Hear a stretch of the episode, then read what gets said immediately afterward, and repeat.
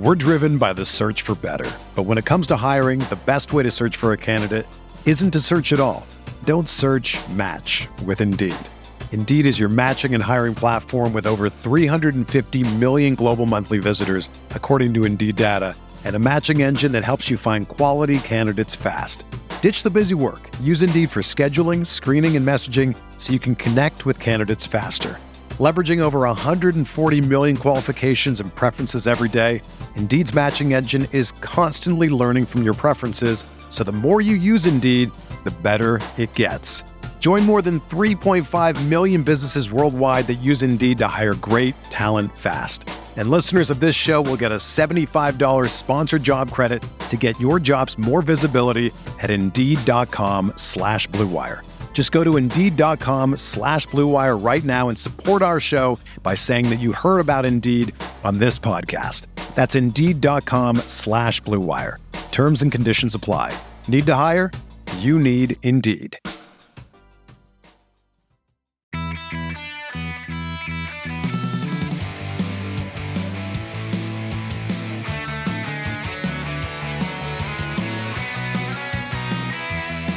Welcome to episode 462 of the Barcelona podcast brought to you by the Blue Wire Podcast Network. I'm Dan Hilton, and unfortunately, there was a little bit of a programming note. Some schedules got, say, our wires got crossed, and Osasuna is already tomorrow. So the day kind of went on. We didn't necessarily have a cancellation, but it got to the point in the schedule where I said, eh, I don't think a full length podcast that goes an hour makes a lot of sense, less than 24 hours before Barcelona play, because they do play tomorrow afternoon against Osasuna in a game that's shaping up for Osasuna is one that maybe they're going to rotate a little bit to the point where I don't think we're going to say as Abde because of that, whatever you want to call it, the club provision or whatever the clause is that does not allow your own loanee to play against your club. And I remember a few years ago that Real Madrid was dragged by Culés for having that same clause in, and now look at Barcelona putting that clause in there. You know, I've always been of the belief that I think that even if it's your player and it's a player that's loaned out to this new club, that player should be allowed to play against their original club. So that that's just how I see it. But you know, not to see Abde, I think it's gonna be disappointing because it really is a chance for Culés to see him up close and personal and see the development and the growth that he has made clearly at Osasuna. But unfortunately, they'll just have to look at the tape and the highlights and the match little compilations if they don't watch Osasuna regularly. Either way, I think Osasuna is going to have their eye on the Copa del Rey final, in which they should, which again regardless of the Osasuna result, Barcelona fans will likely just be putting on their Osasuna jerseys right after that game ahead of the Copa del Rey against Real Madrid. But again, with no guests or anything like that, this is not even a real full pod. It's just some shorter things from today's news that I just want to make sure you're updated on because, again, I did kind of promise a podcast. I want to make sure that you do have something. One of those things, of course, I think the biggest news of the day is that it didn't even involve Barcelona, is that Barcelona will face Wolfsburg in the Women's Champions League final that after just a crazy game between Arsenal and Wolfsburg. Arsenal coming back from 2 0 down to draw 2 2 in the first leg in Germany, and then taking early lead against Wolfsburg back in London before going down 2 1. And then an equalizer comes. It's now 4 4 on aggregate. And then it goes to extra time in front of like 60,000 people at the Emirates, of course, because all these Femenines are now playing their biggest match of their Champions League match matches in the biggest stadium that the club has. And good, good on that. And so then the tie looking like it's about to be decided on penalties. Instead, Pauline Bremer gets the winner with two minutes of extra time remaining. So that means it's Wolfsburg against Barcelona. And these two teams last season in the semifinals met Barcelona 5 1 winners at the Camp Nou, winning 2 0 against Wolfsburg, moving on to again what is their fourth Champions League final in five years. Last year it was three and four. Already won the league, already have Claudia Pina hopefully coming back soon, as well as Alexia Putellas is on the bench. And I will be breaking down that Champions League final, whether it's before as a preview or after. Actually, give me a little bit of feedback. Would you rather hear us recap the match and go over it because I do have a special guest for that? Or would you get more out of a preview, a full preview of the match in anticipation of the Champions League finals? But let me know about all of that and I'll make those decisions as we get closer to the Champions League final in a few weeks' time. Some other news, I think some things that shouldn't be that surprising. Lamine Yamal, as I kind of already mentioned yesterday, regardless of whether he was in the first team, it seems like Xavi is pretty sold on him. So it seems like he's going to sign a new contract at Barcelona coming in the summer when his 16th birthday is in July. So I guess I do get a little bit of clarification on that, that even though he technically has another year on this deal, because he's turning 16 and he can sign a professional contract, the club does want him to renew. They'll give him a, we'll say, a big boy release clause and all those different things. And Jorge Mendes, of course, will now be leading that. And the reason why they said that this contract and the agreement and everything like that was pushed off a little bit was because Jorge Mendes did take over as his agent. And so you got to, by resetting an agent, that means you're basically resetting all those different talks. And we've talked about that before with different players that you seem like you're 90% there with one agent, and then there's a new group that comes in or a new agency, and you've got to have those conversations from the start again. So it seems like the 15 year old is well on his way to signing a new deal that would run until 2026, which feels like the long, long, far off future, but for him, it puts him at just doing the math here, the ripe old age of 18 when that deal is up, which again is only touching the iceberg of the very start of his career, and that's three years down the road. I don't know how much of the first team he'll see. I mean, he was called up to Osasuna, so I do think Xavi's likely going to have him in the squad for so much of the remainder of this season. I think Xavi feels like his team, obviously, they should be in a good spot to win the Liga trophy. Because what is already going to be the case that if Barcelona win the game against Osasuna and Real Madrid drop points against Real Sociedad, then Barcelona have the opportunity to win the Liga against Espanyol. There is only, I believe, two wins remaining necessary, or in theory, three wins, and then Real Madrid dropping points. But you get the idea with all those different permutations that Barcelona are on a course to win Liga trophy, if that wasn't any surprise. So a few final notes, I think, from Real Betis, again, a few hours before Osasuna, and kind of some of the things that I do want to see carried over for Barcelona. Of course, that is very much like what I discussed before on the podcast, on the five headlines, everything like that, is the structure of the team. By having his quote unquote Gala 11, it allows Xavi tactically to do exactly what he wants to. That's making sure the middle of the field is covered, and that's making sure that the width is created by the fullbacks. Now, usually, again, Xavi, people say that he's very pragmatic and he wants the wingers to decide the width. But in this formation that he has settled with, with the four midfielders, which seems like the only way that Barcelona can control games, so Xavi is prioritizing control in these matchups, especially against the likes of Real Betis, who probably wanted to play a little more up and down. And having Christensen back on the field certainly helped with that. Alex Delmas last week, uh, he didn't have the number, but the number for Christensen against Real Betis, more importantly even than the goal, was the 46 of 27 on his passing, including one key pass. Yes, again, he gets the goal, but his passing does break through lines. It means that the spacing of Busquets and De Jong, and I'm going to say a boring thing here about rest defense, but it means that when Barcelona are in their rest defense, as in they have the ball and are little by little progressing into Real Betis's half of the field, and very much in terms of yardage. They're, they're taking as a unit more and more yardage and pushing that line of confrontation or their high line, their back line, which is one of the top five highest in Europe. They're pushing that line higher and higher up the field having center backs that can break through those lines with the passing allows De Jong and Busquets to be farther up the field for when the potentially, that being Barcelona, turn the ball over and they can grab it right back. Where Busquets or De Jong, very much like we saw against Rayo for De Jong, he doesn't have to drop in between those center backs and build up in what would be still a 3 2 5.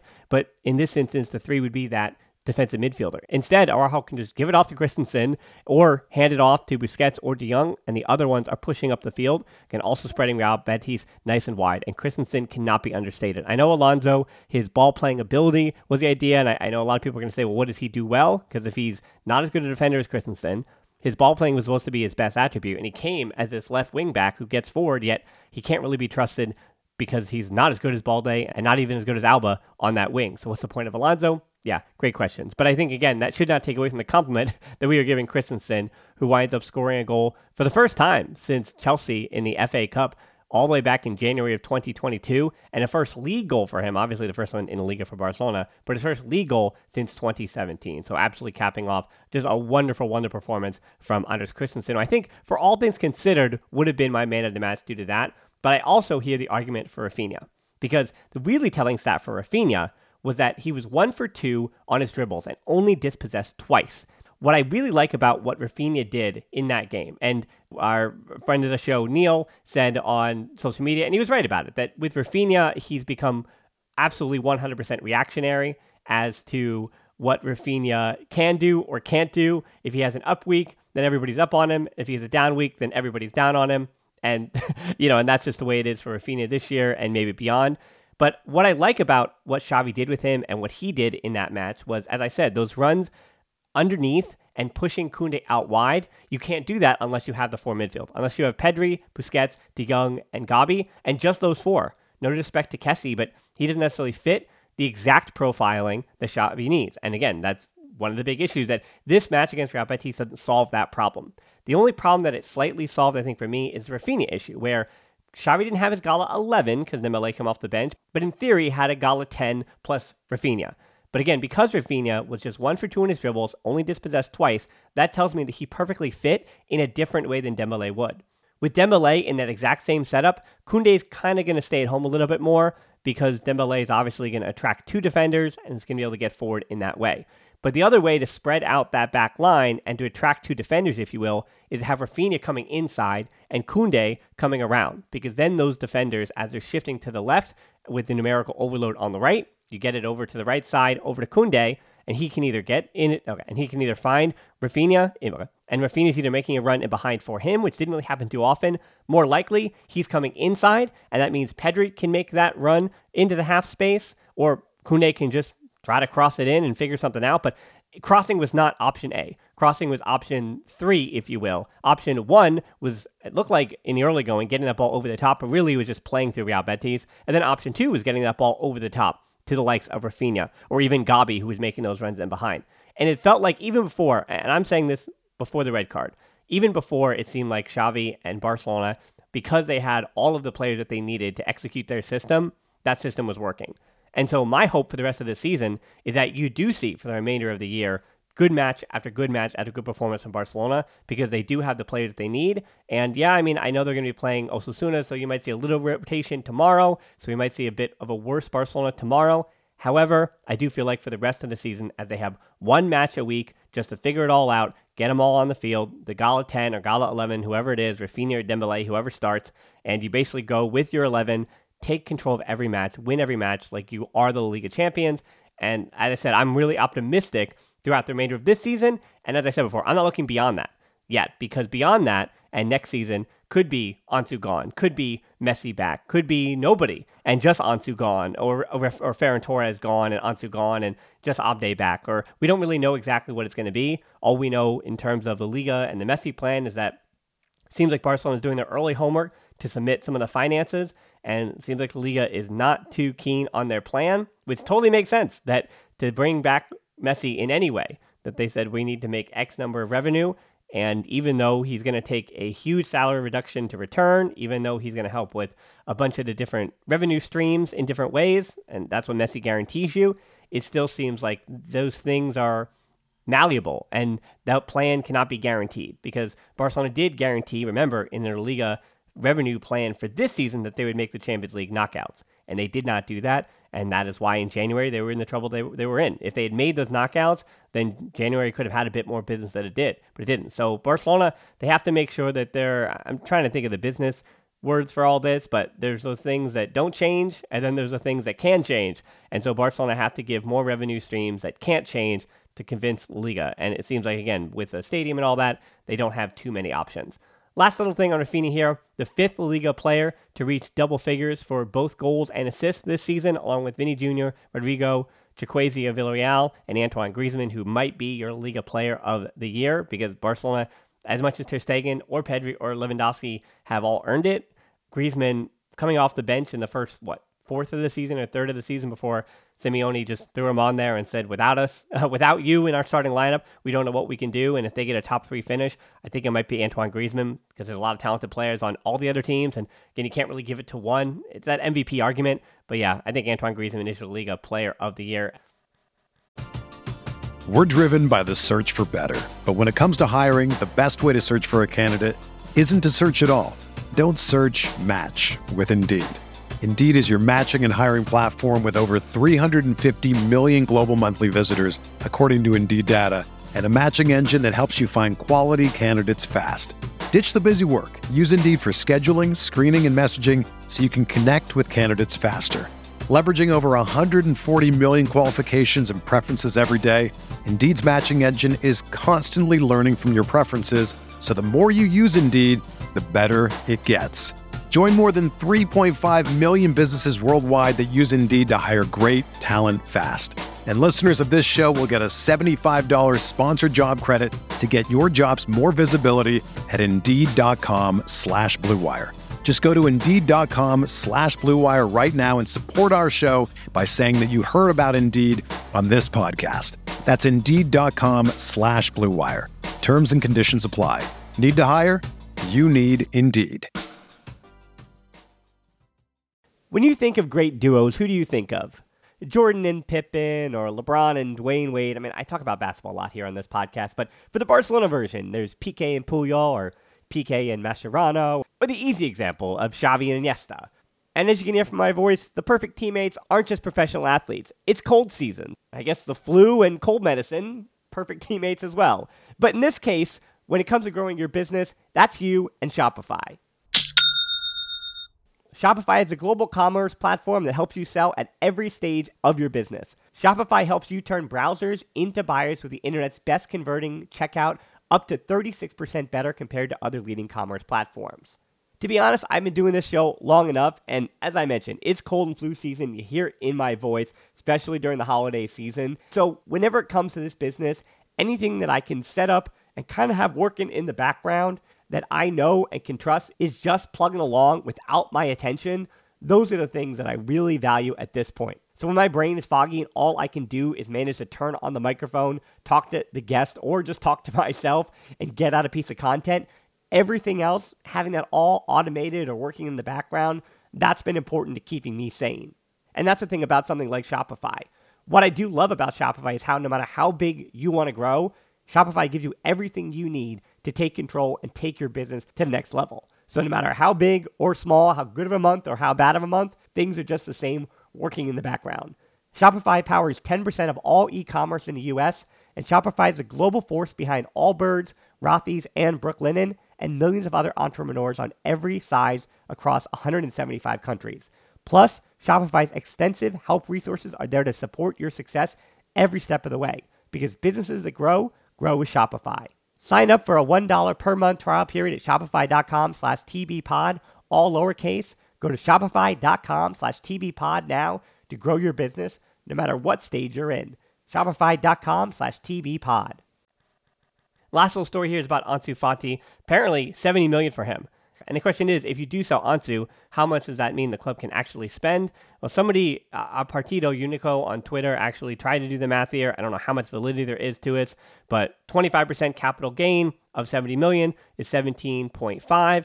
That means you can use that 17.5 to register other players. The 25% capital gain is because he is a academy product, to my understanding. And then he has a gross salary of 12 million, and then it's 45% of that salary, which is 4.8. So you combine that with 17.5, that means they would have 22.3 million to use on the wage bill. So you're basically taking a player at 12 million who was not really giving you 12 million production, maybe he was giving you 6 million production, and then you have 22.3 mil to use in salary or to register players, Iñigo Martinez, Messi, whatever. So before I actually do put together an opinion on this, I actually would rather just be talking through it with somebody else. So I'm going to put a pin in this because I do want to see how much attention that this number and that story continues to get for the coming weeks.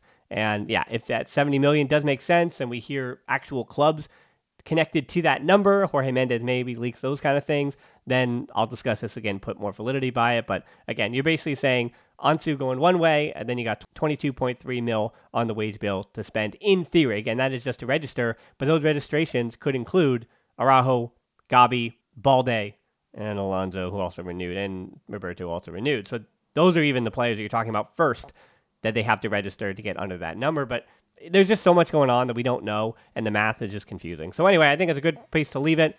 I should have learned my lesson not to make podcast promises, but I will. I should, at least with somebody else, have another podcast coming out later in the week where we're going to discuss Osasuna and some of the straggling conversations that we didn't necessarily get to, I or I didn't get to alone for Real Betis. So until next time, as always, thanks so much for being with me. Forza Barca.